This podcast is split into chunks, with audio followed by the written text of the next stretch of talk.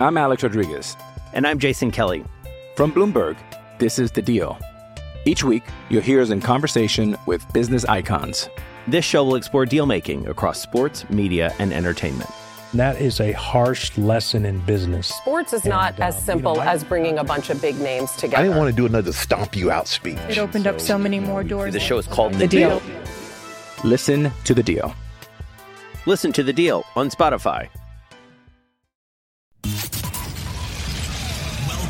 Scuderia F1, the podcast that's always up to speed with the latest Formula One news. Follow us on Twitter at Scuderia F1 Pod and subscribe to the show on iTunes and Stitcher. Now, here are your hosts, Mark Daly and Kevin Laramie.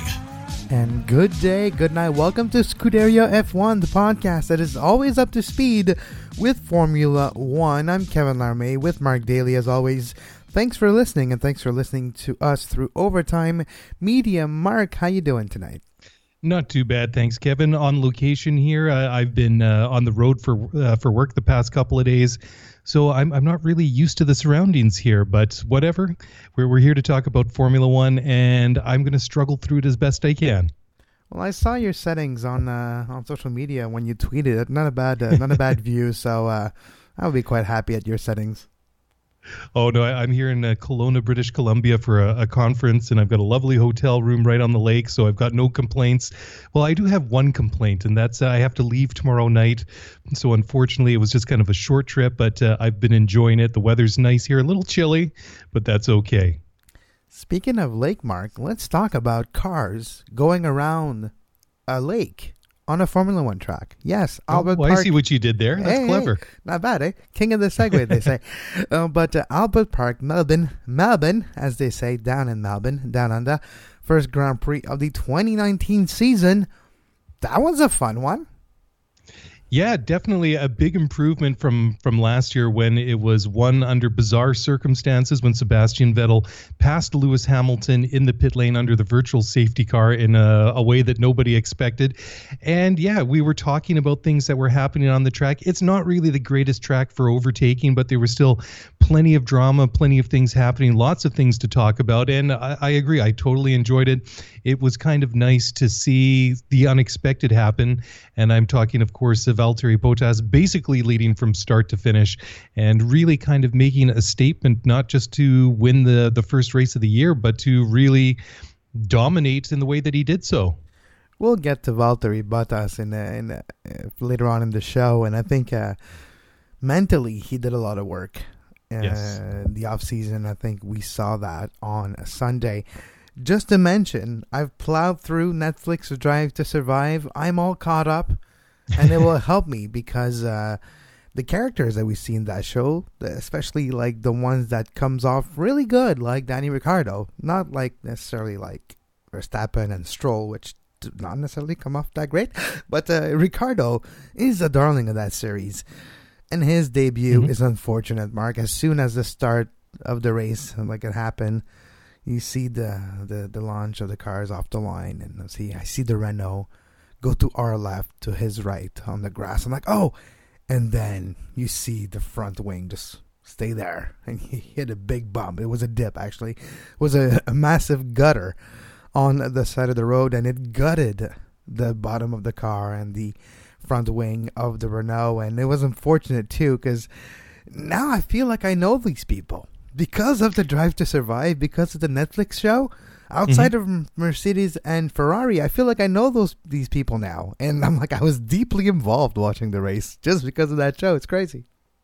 Yeah, you know what? I, I totally agree, Kevin, because it gives a little bit more context. And both you and I know in the dealings that we have with the, the, the professional soccer players for the Canadian men's national team and for the Montreal Impact, the Vancouver Whitecaps, and other MLS clubs.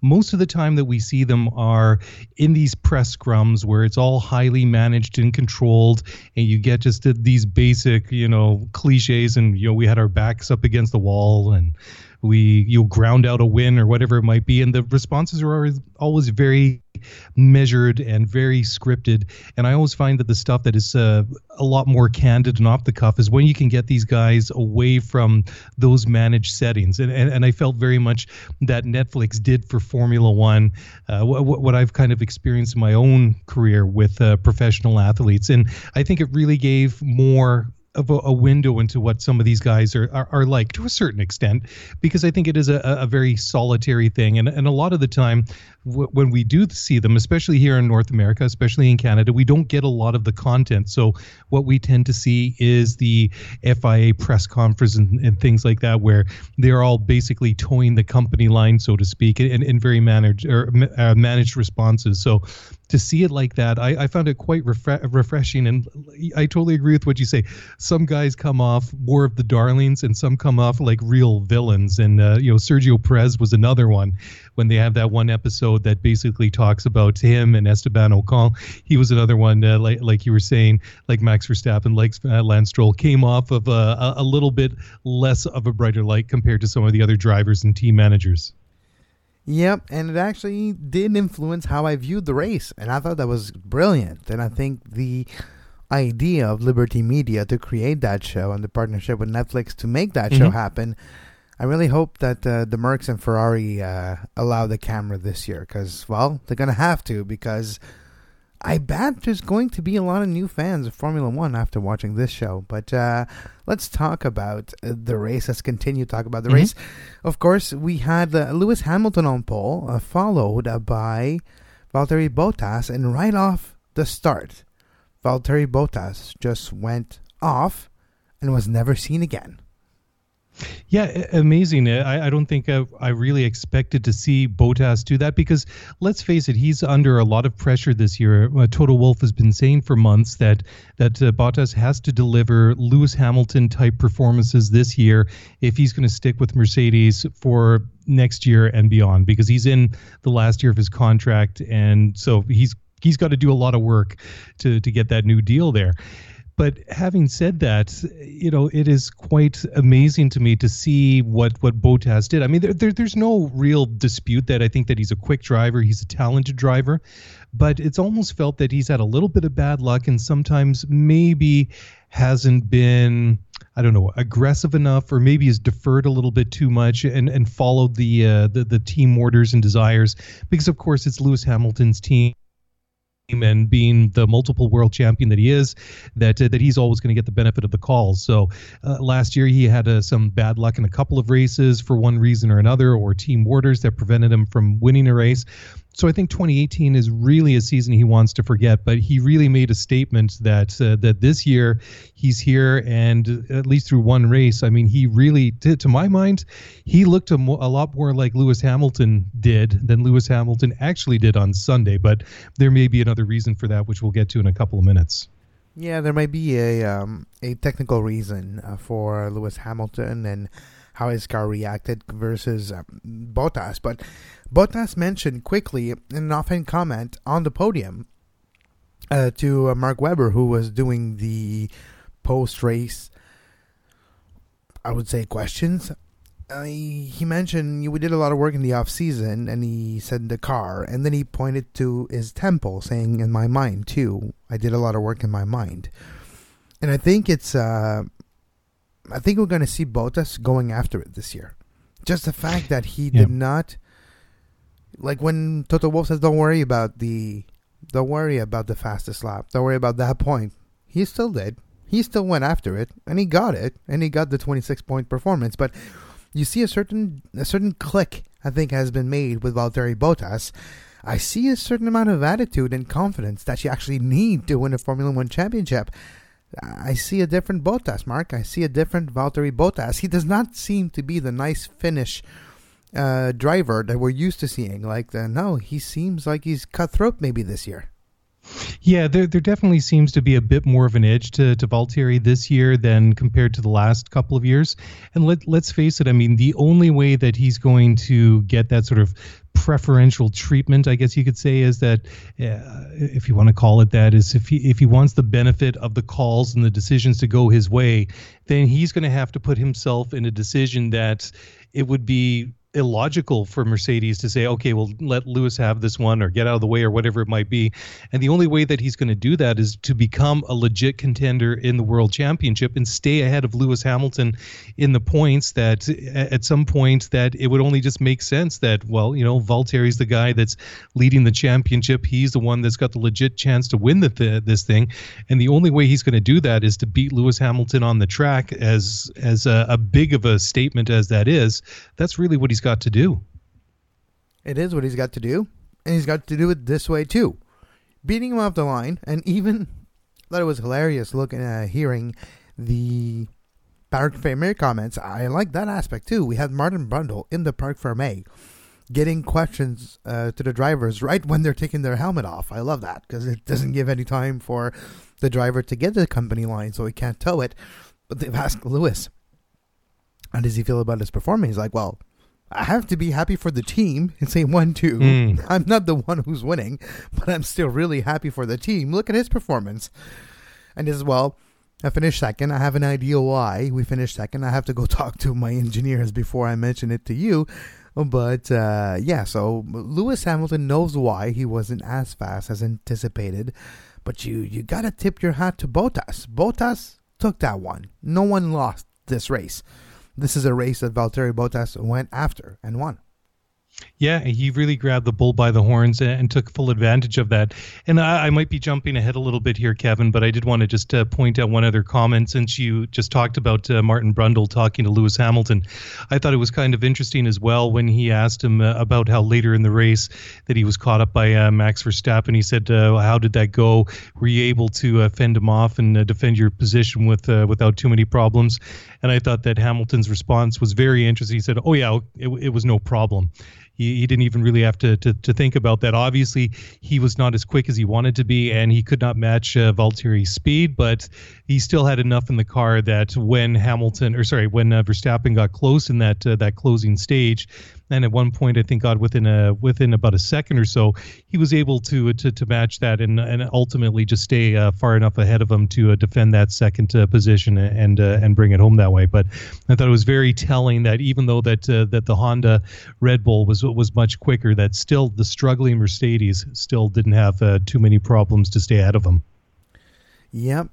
So we had two Mercedes starting one and two and finished one and two number three at the finish line with the oh I missed black and flag black and red uh what's the what's the word in English for the black and it's black and white the checkered flag checkered flag sorry I was I had it I had it on my tip of my tongue and it went away and it came back. He saw the checkered flag third. Max Verstappen with his first podium of 2019. Honda's first podium in forever, Mark. That's actually a, probably a good sign for Red Bull and Honda. Uh, but uh, Max Verstappen mentioned in the comments after the race that he felt the Honda engine gave him a chance at least to, to stay with the top team, uh, to have a go, in his own words. So Honda having a go at Mercedes and Ferrari, Honda having a podium, is the Red Bull and Honda partnership off to a good start? Yeah, absolutely. And I think it's a, a really uh, fantastic result for them, obviously for Honda, because they've had a lot of bad PR over the past couple of years, but they've really done a lot of work over the last year or so.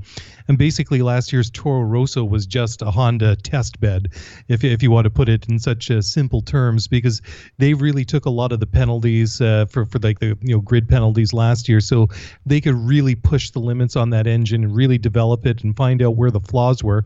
And so far, it seems to to be uh, paying dividends. Of course, it's a very small sample size, only one race, but the thing was watching that race over the, uh, the, the as as it unfolded, it uh, to me it, it didn't really look like they'd lost all that much uh, compared to last year, and th- and that's what Honda had been saying that this year was going to be a year where they wanted to deliver uh, performance and reliability that was on a similar, if not equal, level to what they had previously with Renault. And of course, if they can exceed that, and and they can find more power, they can uh, get more speed and everything, then of course that's uh, going to be the long term goal. But at the very least, I didn't feel like um, you know watching excuse me, watching Max Verstappen, that there was a different engine in the back of that car. So I, I think it's a very, very promising start, and it's going to be interesting too because a lot of the uh, the drivers, uh, when you, hear them over the course of the weekend in uh, in Melbourne, they tend to say, well, you know, this is a kind of a unique track, and what happens here doesn't really have a, a lot of commonalities with other circuits that they race at.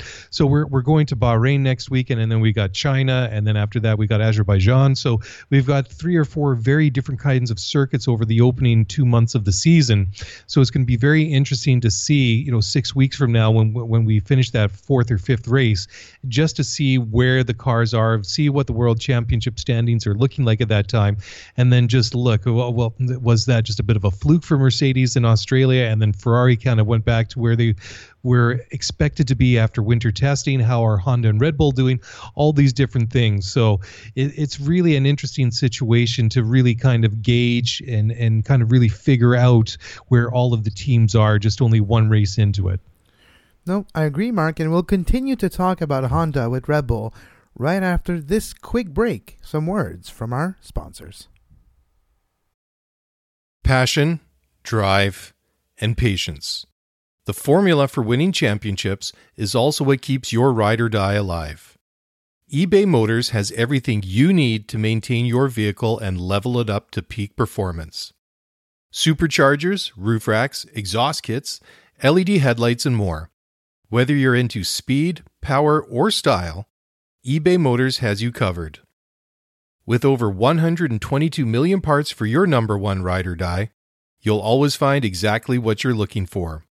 And with eBay Guaranteed Fit, your part is guaranteed to fit your ride every time or your money back. Because with eBay Motors, you're burning rubber, not cash. With all the parts you need at the prices you want, it's easy to make your car the MVP and bring home huge wins. Keep your ride or die alive at ebaymotors.com. Eligible items only. Exclusions apply. And we're back on Scuderia F1 podcast. I'm Kevin Laramie, joined by Mark Daly. As always, thanks for the follow. Thanks for the sharing and thank you for reviewing our show on iTunes. Mark uh, showed me and shared with me this picture that he took earlier this week. We were number one in the sports and recreation category in podcast on Apple Podcasts in Canada uh, earlier this week. Uh, that was quite fun to see, and we thank every one of you for your support.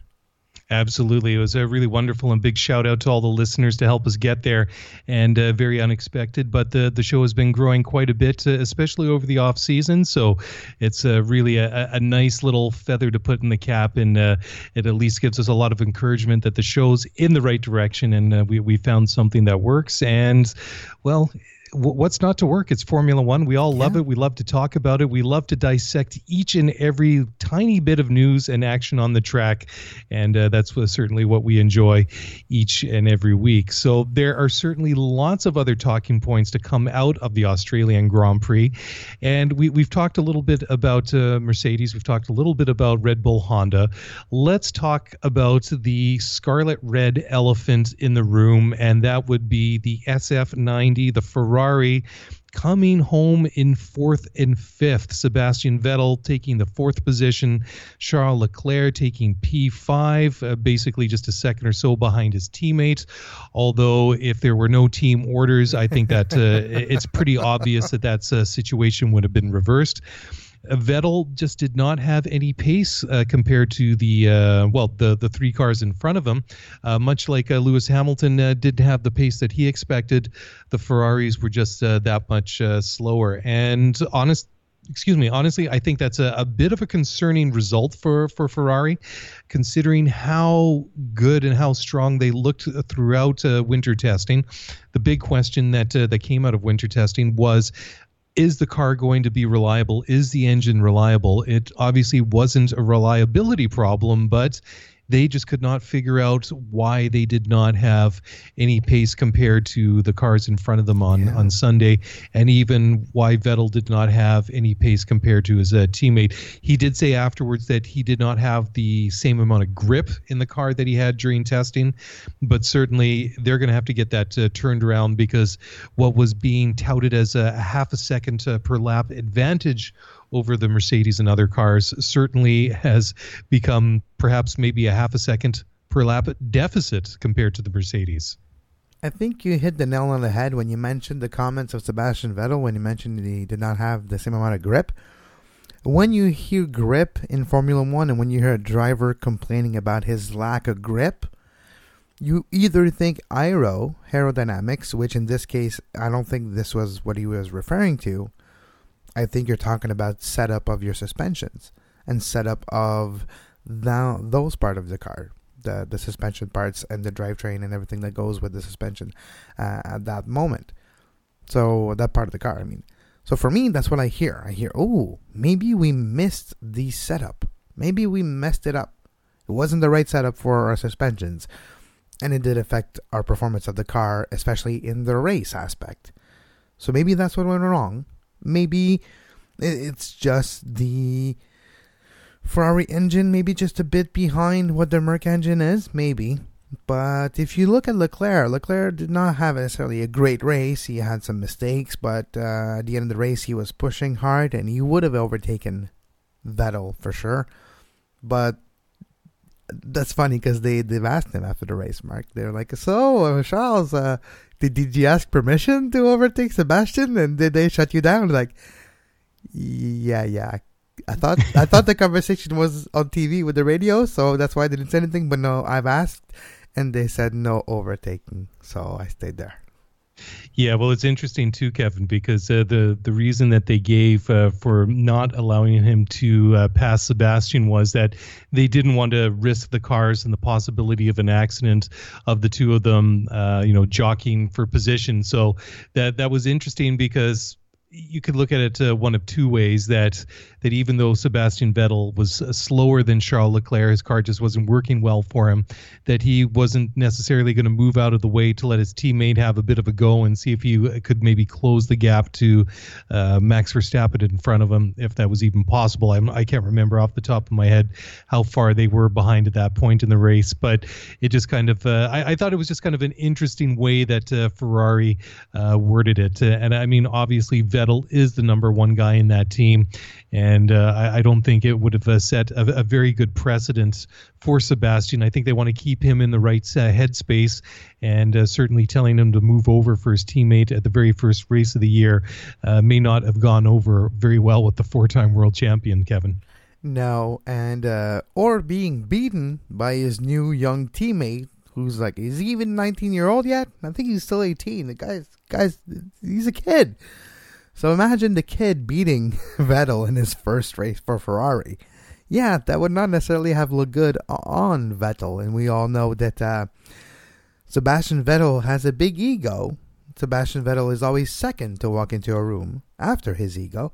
So Charles Leclerc uh, might have been a good move. Just stay there. Just, just make sure just prolong that debate because that debate's going to happen, Mark. I've been talking about it since last yeah. year that Ferrari needed this this big wave of freshness, right? He's like a he, he's enthusiasm personified. He's happy, he's smart, he's enthusiastic and he's got a past, but he knows uh, because of his godfather. His godfather was Bianchi, right? So so mm-hmm. he does know the risk, of course, of what Formula One, and he know he's been raised in Monaco in Formula One. So he knows what he's doing, Charles Leclerc. I think he might have been might be the most exciting prospect, at least in my eyes, since Jacques Villeneuve. Maybe that's just both both are francophone, both are young, great superstars. Anyways, I'm I'm digressing, but I I just think that Ferrari needed this, and it's just prolonging the debate because the debate's going to happen. Charles Leclerc is going to overtake Sebastian Vettel a few times this year,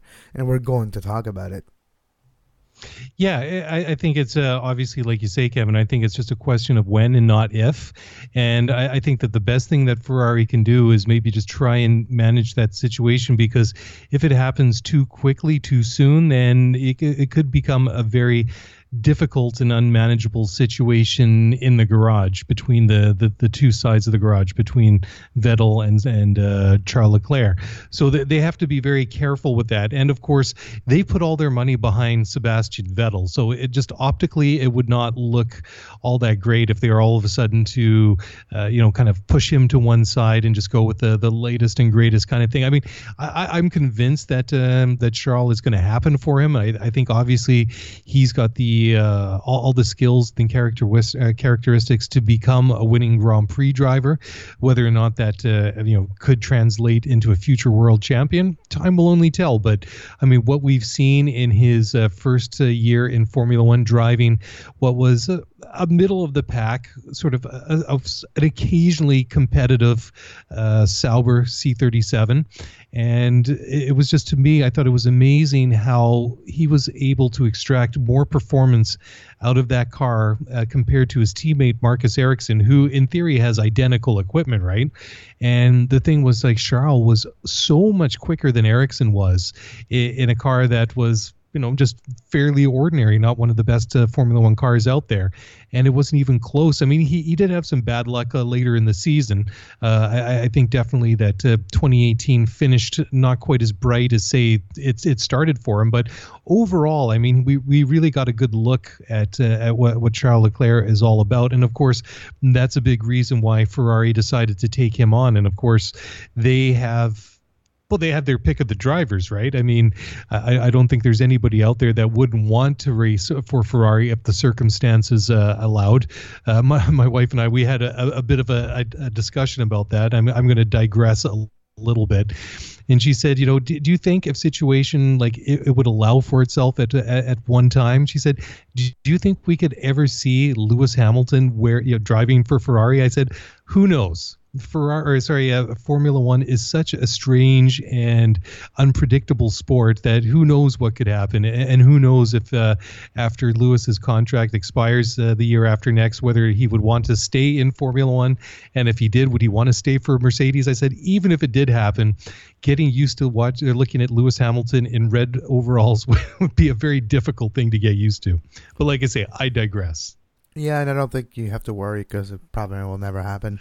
Yeah, I don't think so. Mercedes as a company will never let Lewis Hamilton drive anything else than a Mercedes, so I don't think you have to worry.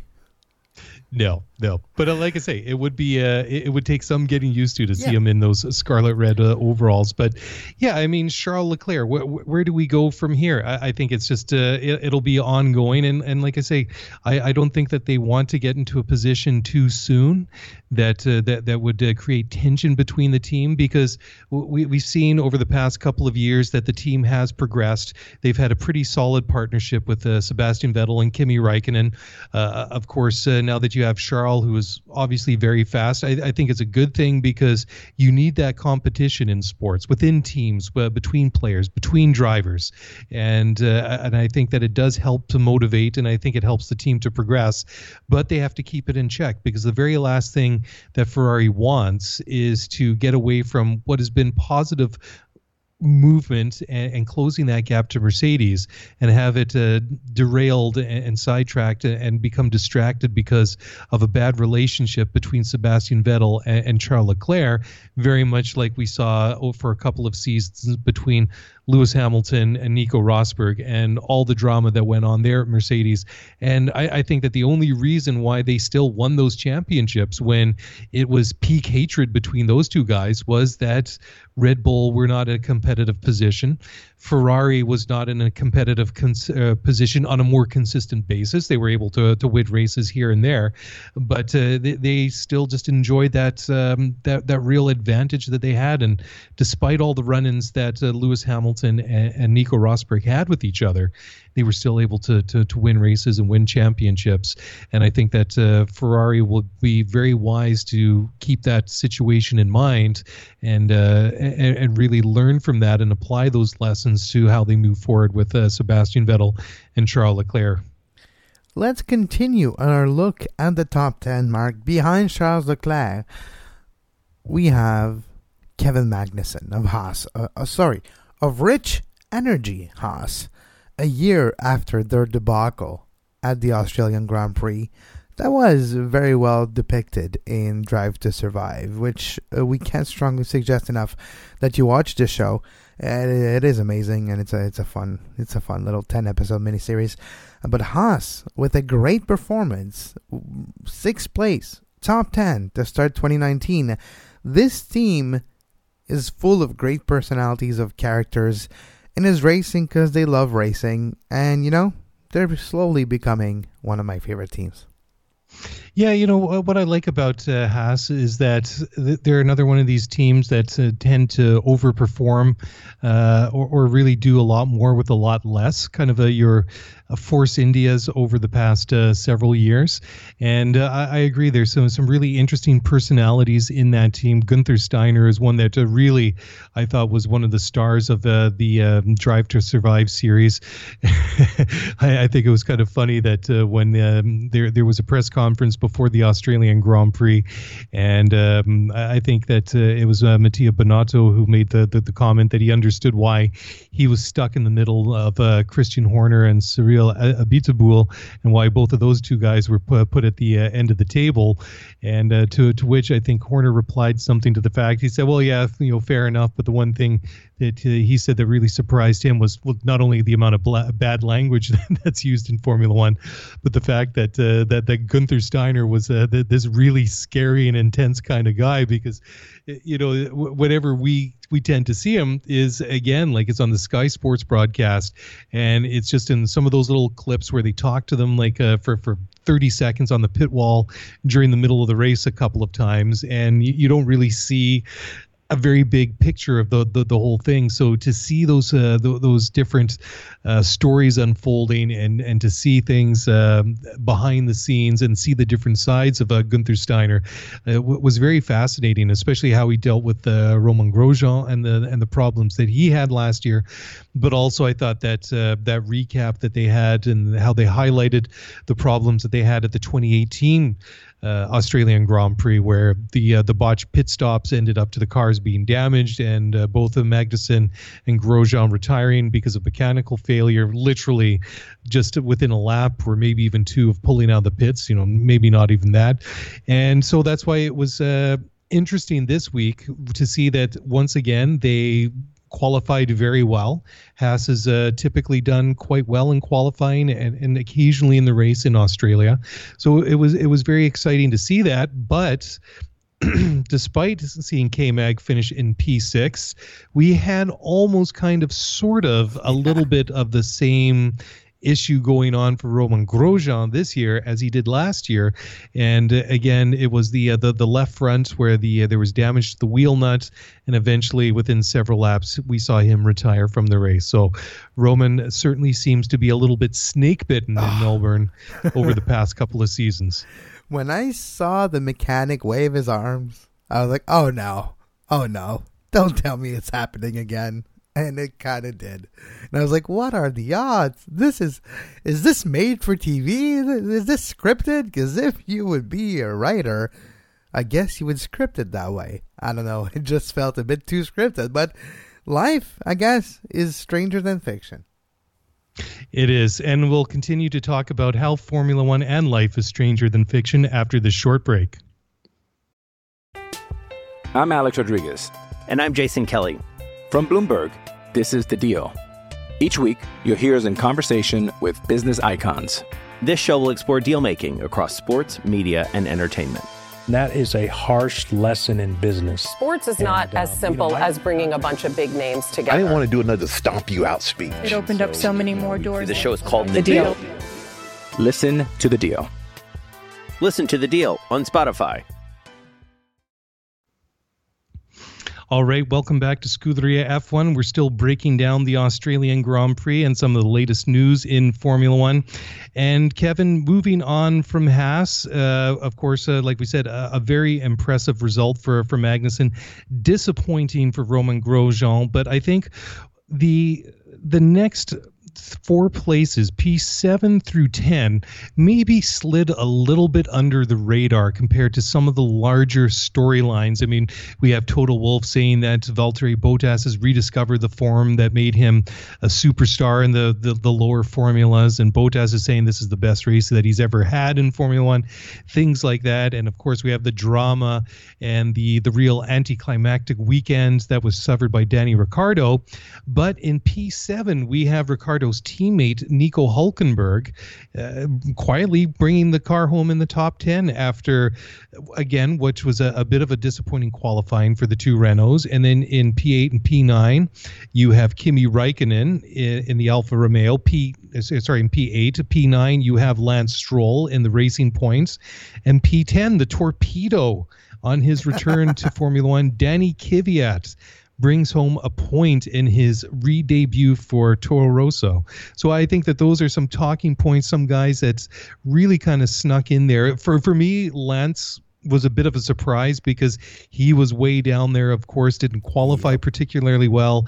And earlier in the race, his teammate Sergio Perez, who ended up in uh, P13 out of the points, was higher up in the running order. But at the end of the day, it was Lance Stroll that scored the point in his debut for his father's Formula One team. So a good result for Lance.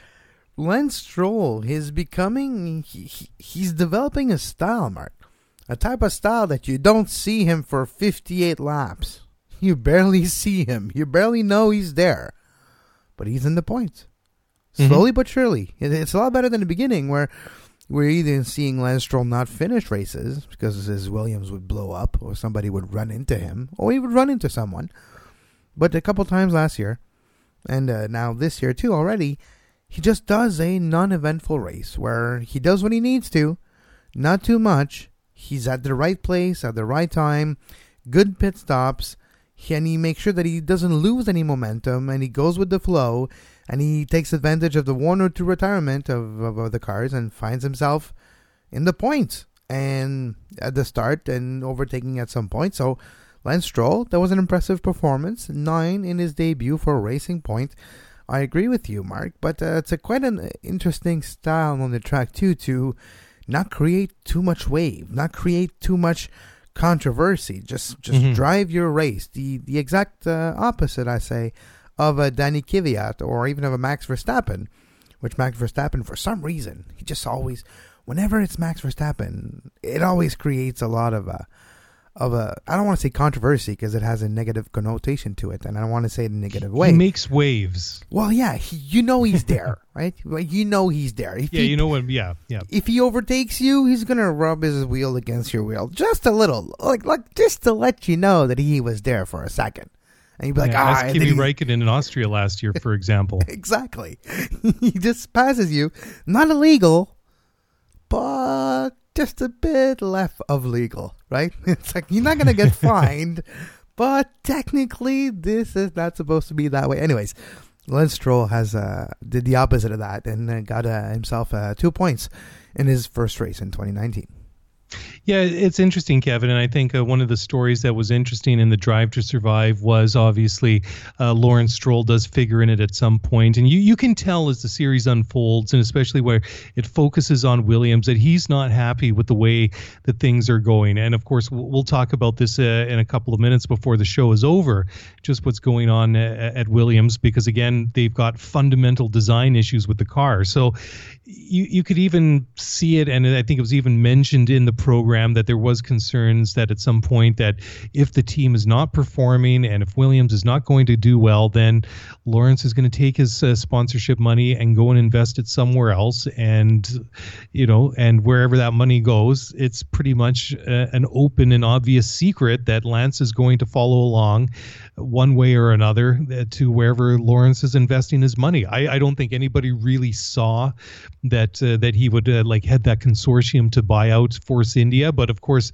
that situation just really presented itself after Vijay Mallya had all those problems and uh, the the team went into administration and all those things. I mean, the opportunity I, I think uh, to to buy up that team just really fell into Lawrence Stroll's lap at the right moment. So, of course, as soon as that happened, it was just a question of when and not if Lance was going to to leave Williams. And I think once that was officially confirmed, my question was now okay now we're going from Williams, which is a team that has obviously had issues over the past couple of years, to a, a, team that obviously doesn't have a, lot of financial resources, but still somehow manages to design and build relatively competitive and reliable Formula One cars. So I thought to myself, once Lance made the, the the move official, I thought, well, this will be the year. One way or another, we'll find out what Lance Stroll is really made of because if if they design and build a good car, then you can take that that that equation or that um, that variable out of the equation uh, that you know you, you can't blame it on the car so i think what we're going to see this year is going to be more indicative of uh, what uh, what lance stroll's potential is because it did look a little bit awkward at times in that series and of course i'm sure yeah. that was manufactured to a certain extent that you know he just looked uh, like the, um, the the fortunate rich kid who has a dad that has lots of money to get him into formula 1 which is I guess an accurate statement to a certain effect, and it, on the is. other hand, is maybe a little bit unfair. Hey, Mark, I'm going to give you a full disclosure on a text message conversation I had with one of my good friends about uh, an hour ago, just before the show, when we were talking about Drive to Survive. And he's like, Yeah, um, Lance Stroll uh, does not necessarily come off really good. He comes off like he reminds me of the kids of the rich people I know that are always handed everything to them. Yeah. And not that they're not good, not that they're not smart, but have a certain demeaning attitude, a bit of a patronizing situation mm-hmm, when they talk mm-hmm. to other human being. And uh, when you have like Lance Stroll in the car saying, "Just fix it," I got I got transported to a different time and place where uh, when you're a customer of something and it doesn't work, you ask them to fix it. You asked them mm-hmm. to fix it. And I guess that's what it was. Lance Stroll was a customer of Williams. The product he was buying was a seat to drive in Formula One, and they were not delivering a sustainable product, a reliable product, and he was fed up, and we were seeing that petulant child being fed up with something, right? That's the that's yep. the emotion we're seeing. But that that's what they did. That's what I didn't want to say out loud, but Lance Stroll and Verstappen kind of come off as petulant rich kid childs. So, but they're kind of that's what they are too. So let's call a spade a spade. Doesn't mean that they're not good drivers, and it doesn't mean that they're actually not nice people. Maybe sometimes too. Well, the other thing that uh, I think sometimes we forget a little bit too is that in, in Formula One, being it's it, in some ways it is the ultimate team sport because you need so many different people contributing to the design and build and maintenance of uh, of the cars, and of course the tires don't change themselves during the course of a race. But then, yet once the car is out on the track, it really does come down to the driver. So in in some respects, you see that these guys really do have to be team players and and really get on uh, with everyone around them. And I mean, Michael Schumacher apparently, by all accounts, was uh, was very much a team guy and and, and really, uh, you know, took a lot of interest in the the the engineers and the mechanics and everybody that was at Ferrari at the time that he was there. And you know, but at the same time, you you still need that that that's almost selfish attitude uh, to a certain extent to really help you to to succeed. But you know, like like uh, like, like you said, at times they did not come off all that uh, that, that great, and of course you, you can kind of uh, twist that a little ways uh, to to make it uh, for more interesting uh, entertainment.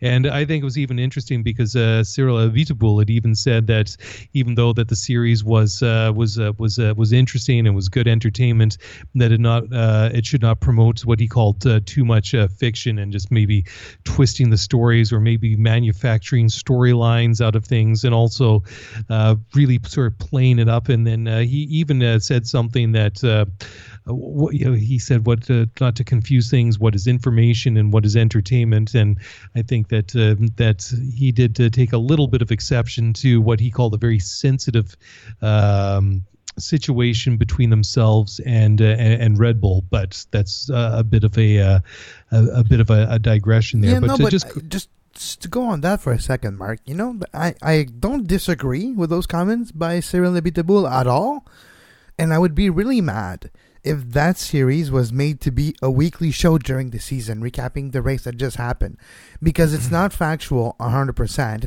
There is some, I would say, some writer's interpretation of events. There is uh, different voiceovers that are created and seem to be heard like they were real, uh, like a fake. Uh, like it's not David Croft the entire show, right? And he's the one who does it, right? Normally, and it's another one, and made to narrate fake uh, one-liners from races that would concern more the mid, the mid teams. So you know what I mean, right? The the voiceover mm-hmm. is not the same throughout the show, and it's kind of like the, made to be seen like it was a uh, those voiceovers during the season. So there's a bit of a creative leeway in the way that the results and the real facts are interpreted, and the way they're shown to you on the screen. And there is a there's an editorial choice that is done in the editing room that's true. Those are all yep. true. So I'm happy that they're not using this as a news type of show on a weekly basis during the season. It's a year removed, so it gives you actually time to know the real facts, and then you can watch it and you can find where the creative licenses were used. Yeah, for sure. I mean, if you go back and look at the uh, the the one race that gets uh, focused on uh, quite a bit, and that was uh, the 2018 Australian Grand Prix, which was a, a, pretty boring race. I mean, we we talked very briefly about it just off the top of the show, and they managed to make that uh, or refocus the show into a different storyline because a they didn't have the um, the access to Ferrari and Mercedes, so they, they weren't really able to use anything that was uh, wasn't already out there that was already previously available footage, if you want to call it that. And then you you had uh, the situation that you know they had to find a slightly different storyline to to to work on. And they didn't even really say who won won the race or how the way race was really won. And uh, certainly you know it was under those really bizarre circumstances which formula 1 took a lot of criticism for at the time that uh, Sebastian Vettel was able to win the race under the virtual safety car. And I, I don't know how that exactly worked out to this day and age but it, it just did. It was just the, the way that the cars were positioned positioned on the track and the fact that when they have that uh, virtual safety car in effect that he was able to beat Lewis Hamilton when he went in for his uh, or Sebastian was able to beat Lewis Hamilton uh, to the first place after changing the tires. And Mercedes had that problem with their with their um, with their software just uh, tracking the cars around the track. And then another race which was not really all that exciting to watch was the the, the Monaco Grand Prix. I mean it was a great story in the fact that Danny Ricciardo was able to win it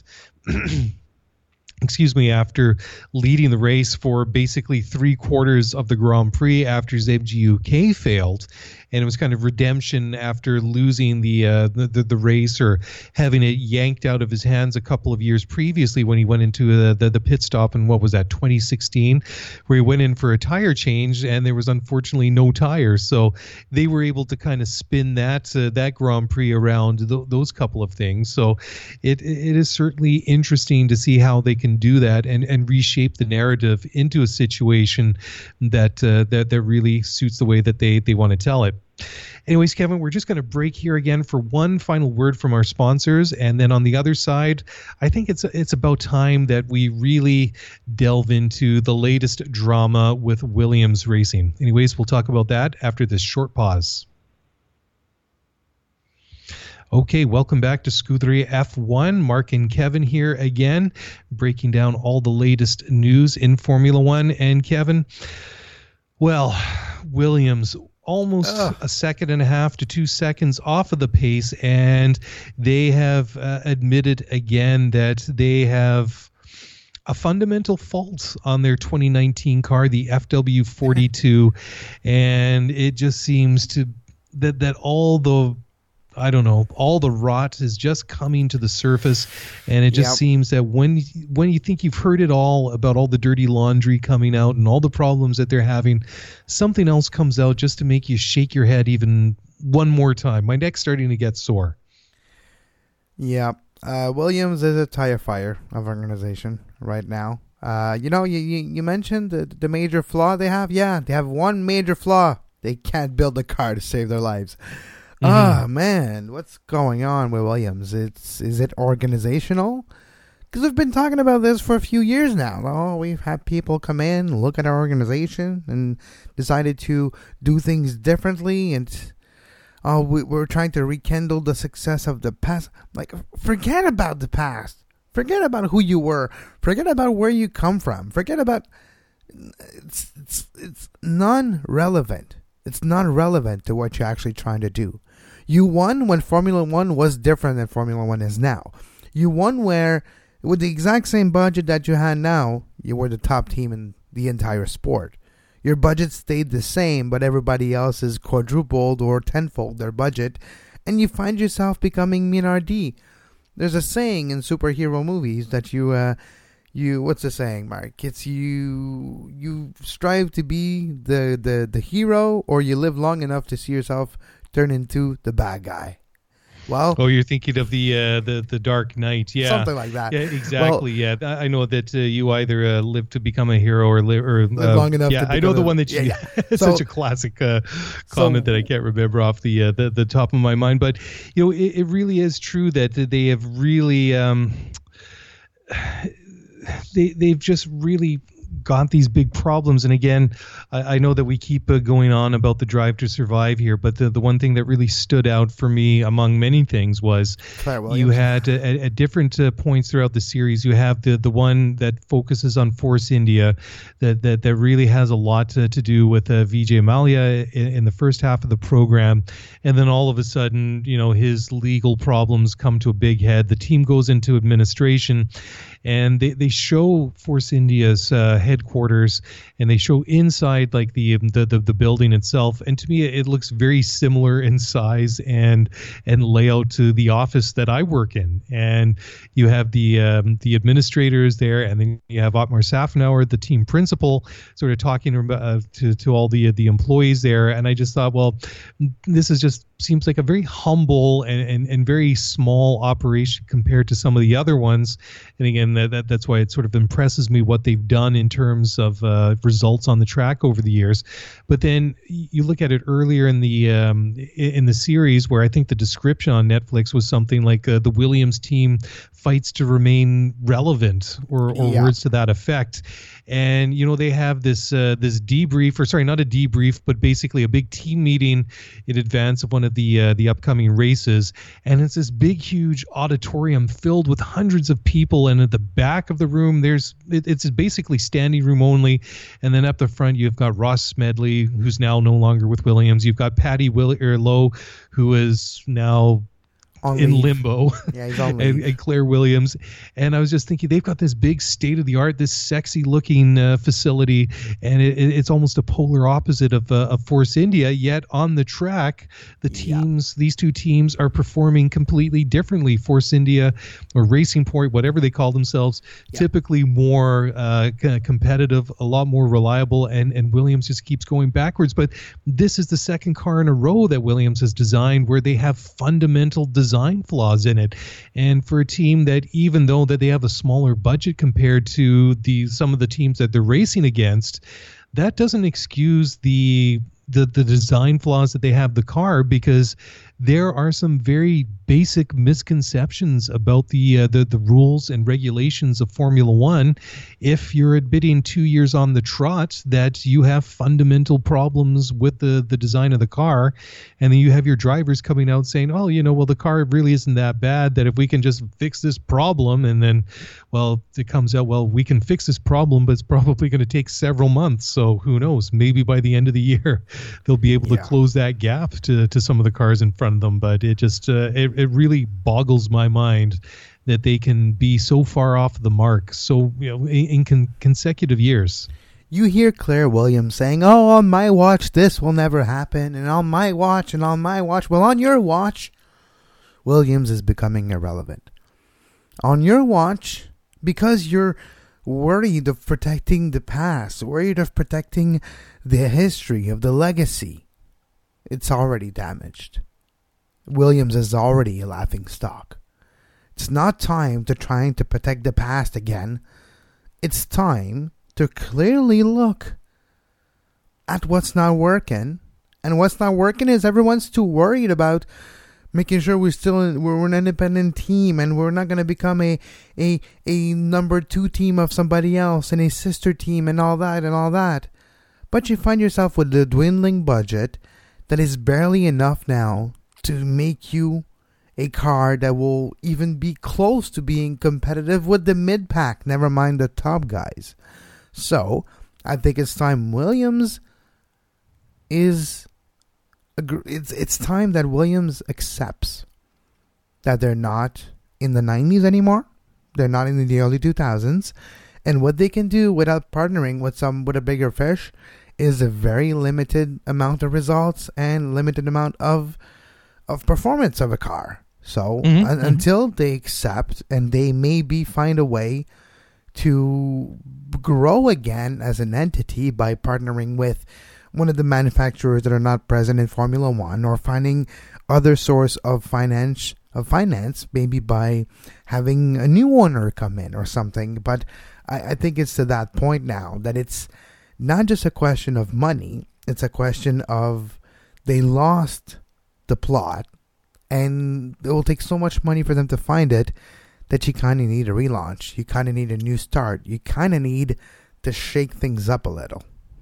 Well, absolutely, because uh, not only are they getting it wrong on the track, but they're they've lost they lost Martini as a title sponsor. They lost Lawrence Stroll and his sponsorship money, and on top of that, they're losing the money from the World Championship because they're just not scoring enough points on, on the track to get the money out of that big pot that they they divvy up among the teams at the end of the year. So they're they're just not getting the money that they just had. So uh, of, of course that's an issue but I, I just go back to the point i made a couple of minutes ago is that despite losing all those things that that, that they're just still not grasping the, the the fundamentals or um, interpreting the rules correctly but maybe that's a symptom of the problem is that because they have these decreased funds that they're they're not able to to get the people in there that that that are able to interpret the rules and the regulations and and design and build a car that's going to work around it i mean you've seen ross smedley leave who's had success at other teams you know Yeah. paddy lowe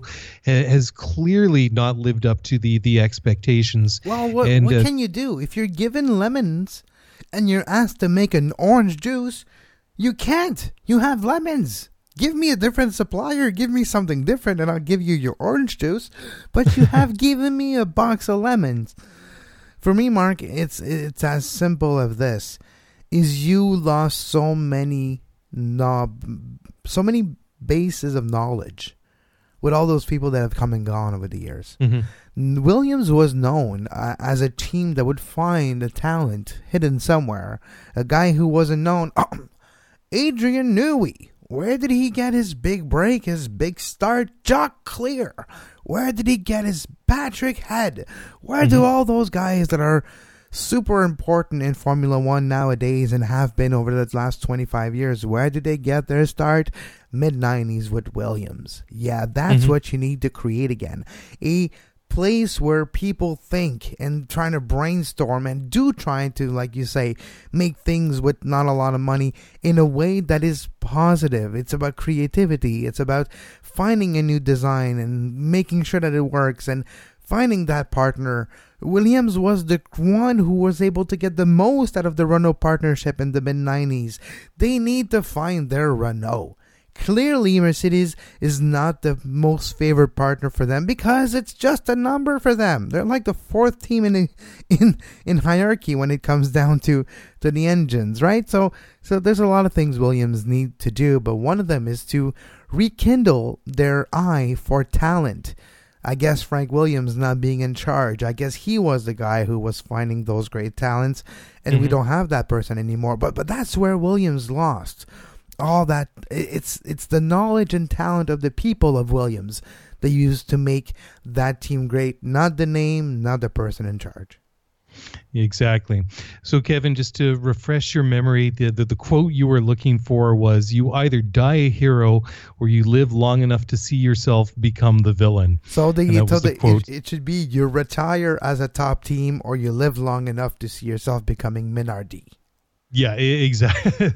that's the that's the Formula One equivalent because it, it is uh, so very true. So, talking about heroes and villains, uh, perhaps more heroes than villains. I just uh, wanted quickly to to touch on a couple more guys, and um, Carlos Sainz I guess probably falls more into the hero category. He didn't really come off uh, all that badly on the, uh, the, the Netflix series. He just had a very rotten weekend. He got caught out by uh, Robert Kubica touching the wall in the qualifying, then didn't get out of Q1, and then he had his engine blow up during the race. So very much like Danny Ricciardo wanted to forget his uh, uh, Australian Grand Prix, Carlos Sainz wanted to forget his. Another guy that maybe wanted to forget his uh, Australian Grand Prix was Antonio Giovinazzi making his second debut in Formula One. He damaged his uh, wing on the first lap of the race, and uh, he had to, well, also not just his front wing, but also his floor. Uh, so that was a, a problem that uh, plagued him throughout uh, the, the race. And then uh, Kimi Raikkonen, who did quite well, I thought, to, to bring the car home in a P8, which I thought was about what you would expect for, for Kimi in the Alfa Romeo. But he said, that uh, his uh, there, there was a tear off visor that got stuck in his brake duct that uh, really compromised his uh, strategy and forced his uh, his uh, early pit stop in the in the race. So that affected him to a to a certain extent, but certainly it was a, a very very interesting um, weekend of racing in Australia. And of course, we have uh, about a week to go before Bahrain. And uh, Pirelli has uh, decided to release the um, the tire choices for the Bahrain Grand Prix next week. So we see that uh, they are going to have the uh, three compounds available: the C1, C2, and C3. And so that's uh, those are the the hardest uh, starting with the C1 and then the medium, which is the C2, and then the soft is the C3 tire. So you have a, a real combination of um, of, uh, of everybody picking those tires. Most of the, uh, the, the teams and drivers are opting for the C3 tire. Uh, not too many people are taking the uh, the, the C1s, and just a, a, handful of C2 tires. So we shall see. We will be back to racing before too long. And Kevin, that's about all I've got for this week here on Scuderia F1. I'm out. I'm all done.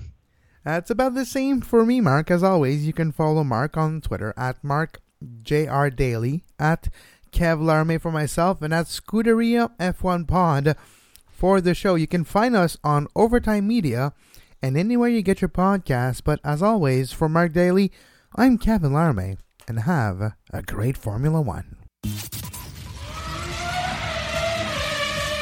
Thanks for listening to the Scuderia F1 podcast. If you want to get the show notes for this episode, then head over to ScuderiaF1pod.com. Want to get in touch with us? Then email us at ScuderiaF1pod at gmail.com.